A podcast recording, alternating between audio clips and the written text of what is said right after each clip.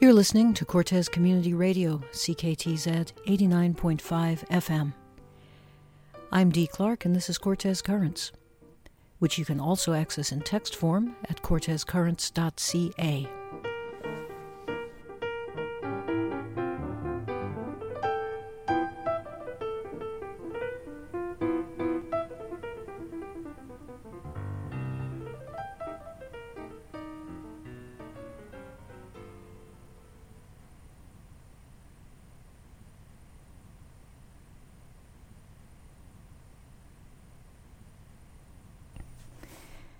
And today we bring you part four of our five part series, a conversation about the Cortes Death Care Collective, a volunteer association dedicated to a healthier relationship with death and dying. I interview Margaret Verschure with an occasional comment from Emma Tias on what the collective does and what it can offer to Cortes residents. In this episode, we'll explore choices in dying, how we can try to make our funerals reflect our values within limits and the importance of planning. It's never too soon to consider your death and your wishes of what might be a good death, your idea of a good death. This kind of connects a little bit to the the MAID program. I think I see that as part of the big picture uh, of it being a very civilized, very humane thing to allow people to decide what is a good death for them. It seems like that's almost part of your big sphere of community yeah. death care here. I think I think that it's more about choice. And sometimes we don't know what our choices are. So yes, MAID is a choice and it's becoming a very well-known choice, but there are other choices that maybe are more natural that people need to know about as well, like voluntarily stopping eating and drinking is a choice that's not talked about. And the lack of hospice care in Campbell River is appalling.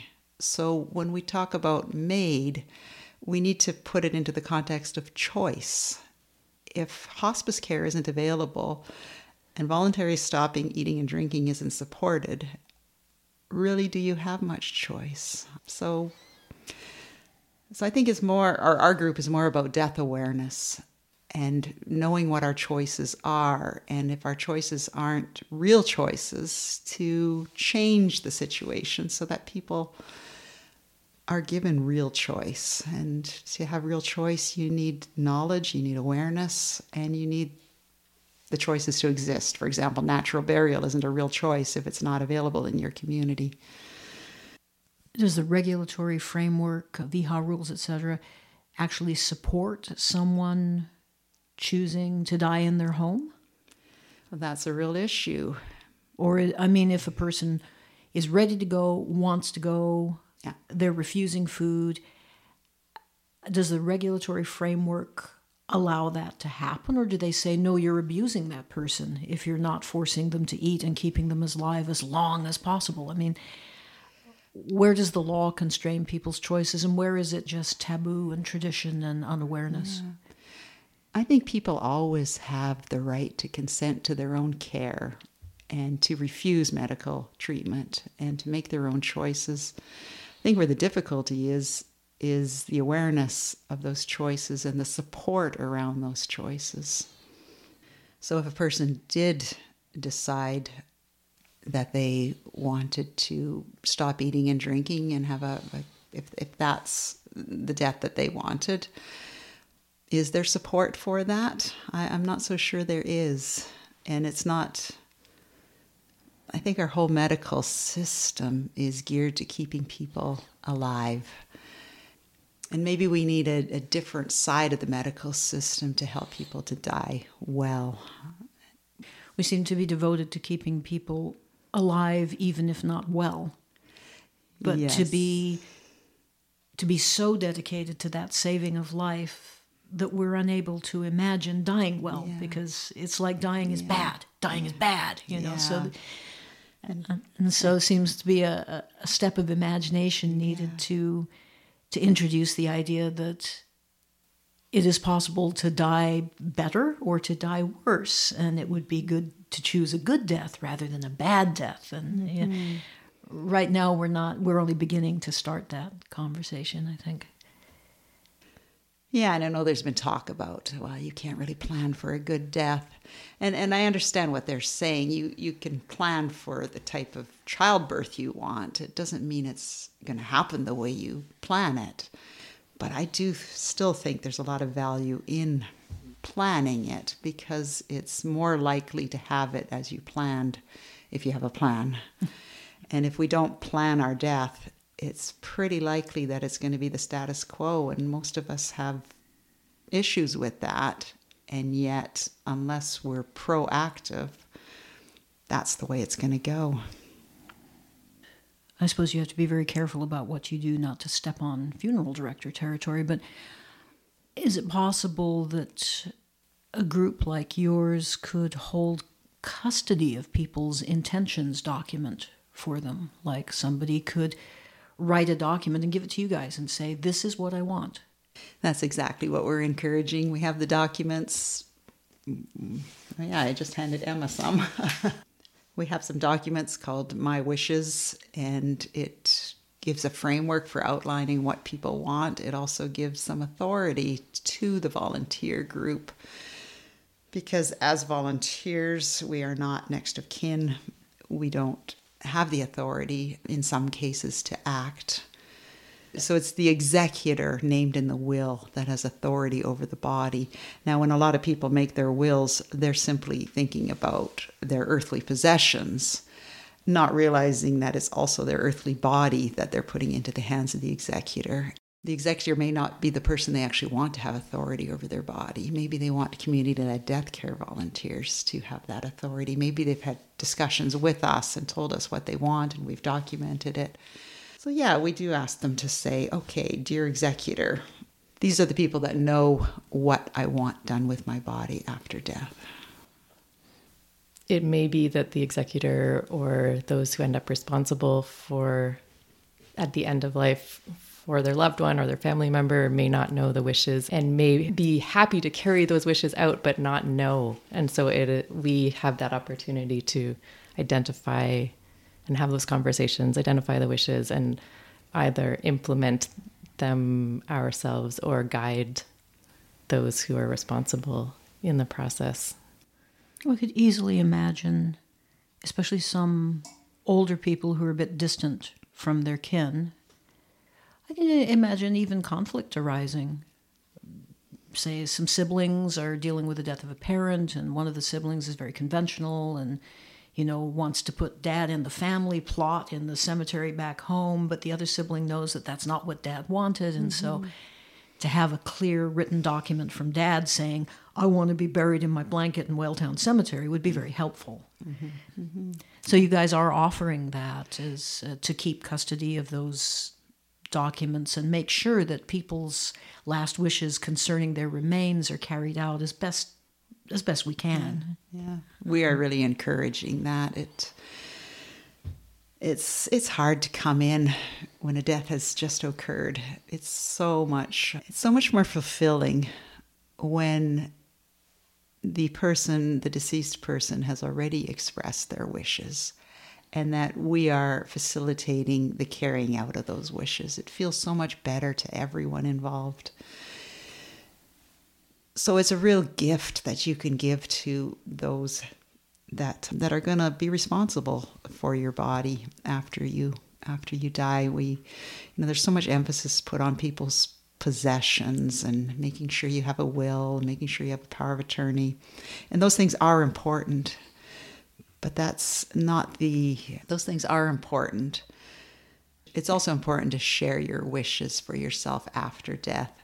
In one of our workshops we practiced with a with a body just how to how to dress it how to move it because these things are it's good to know how to do these things. And i thought well who can i ask to be a dead body? It's like okay i'll be the dead body i had no idea what an incredible experience that would be because i had volunteered i also thought about what i wanted with my body uh, leading up to death and then after death.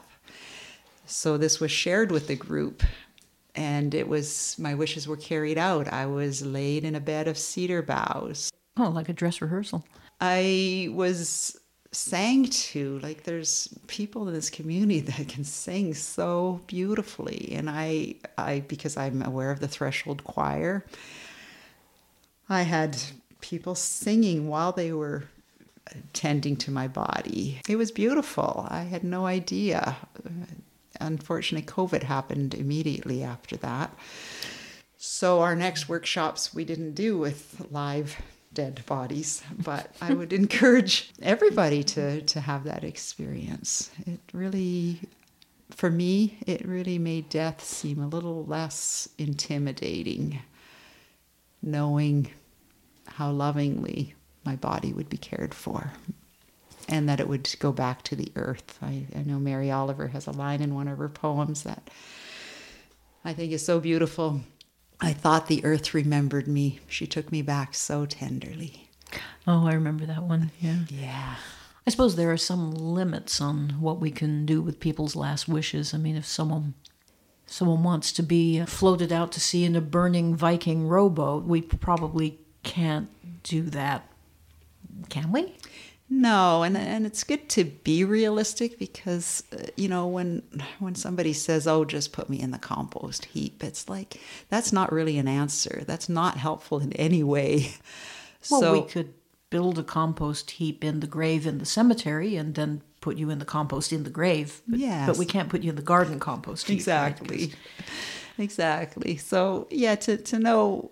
I guess not to skirt the issue. I think some people come up with these elaborate plans just to skirt the issue that they're actually going to be dead someday and their body is actually going to have to be cremated or buried. You can't be buried at sea eh, unless you're like really at sea at sea. That's right. I You can't get, be taken out in the Strait of Georgia and just sunk. Um, you have to be so many miles from shore. I, I'm pretty so sure. So many rules. Well, I'm pretty sure they don't want bodies washed up on shore. I mean, people Well, say so many rules, but really, like, Chicken wire, concrete blocks. I mean, they know how to do this in Jersey, you know?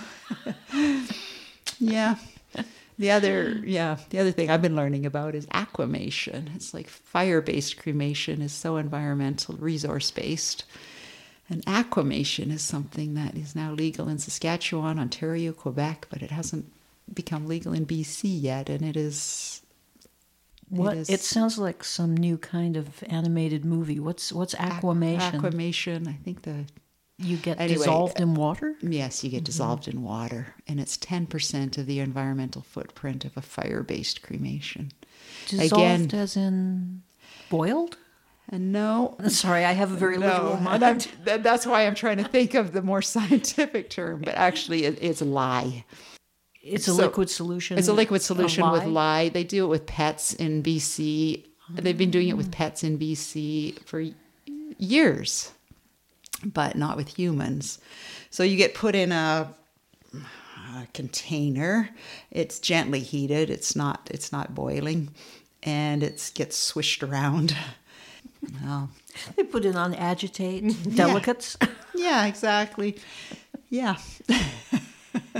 and then you end up with soft bones. And when people think of cremated remains, they refer to them as ashes, but they're they're not ashes. The- Cinders, more like. no, they're they're ground up bones because Yeah. that's all that's left from the cremation process. And apparently, grinding the bones is quite hard in a fire-based cremation because now you really harden the bones.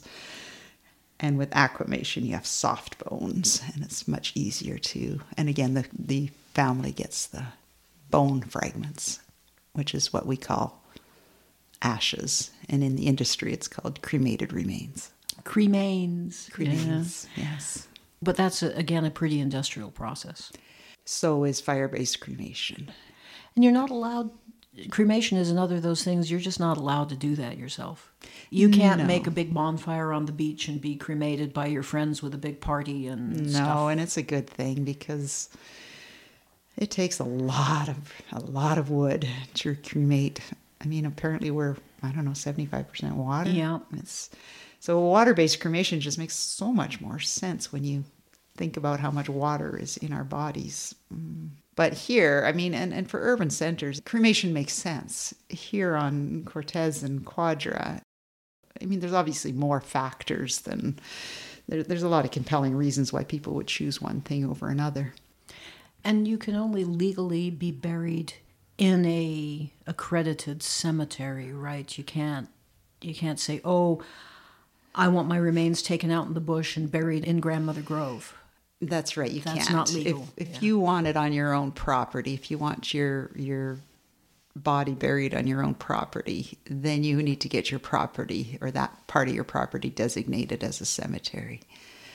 And that's quite a process. And then it's on the land title, it's a cemetery, so that it's always a cemetery. Is that perpetuity thing again? Yeah, there's the perpetuity, yes. That's so strange. yes. It sounds like it could be a very sneaky form of nature conservancy. You just take your acreage and declare it a cemetery, and Well, that's, that's kind of it. that's kind of what they did on Denman Island. They ran out of room in their existing cemetery, and they looked across the road, and there was some land owned by the Land Conservancy that had been recently clear cut, and they decided to take those two the two intentions of both their groups and combine them. So now there are people buried in the Land Conservancy land. And yes, on Salt Spring, that's basically what they did 14 acres. They've declared the whole thing as a cemetery and a forest management project. Now that's interesting. That's interesting, and it costs $5,000 for a plot. And here they're free. Why is the thing that comes to mind, but you can't tell me that because you don't know. So, Well, I can tell you that, $5,000 that for a plot? Five thousand dollars. yeah, it costs a lot to this perpetuity thing. And do join us tomorrow at 3 p.m. for the fifth and final episode of this special series, a conversation about the Cortes Death Care Collective. Just a reminder the views and opinions heard on this program are not endorsed by Cortes Community Radio, its board, its staff, its membership, or any granting agency, but are those of the writer, producer, and guests.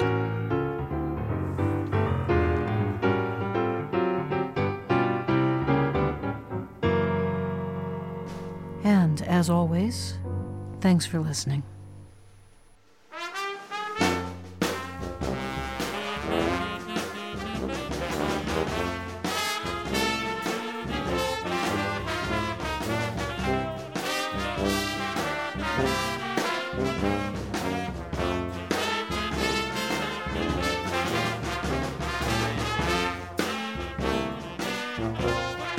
Thanks.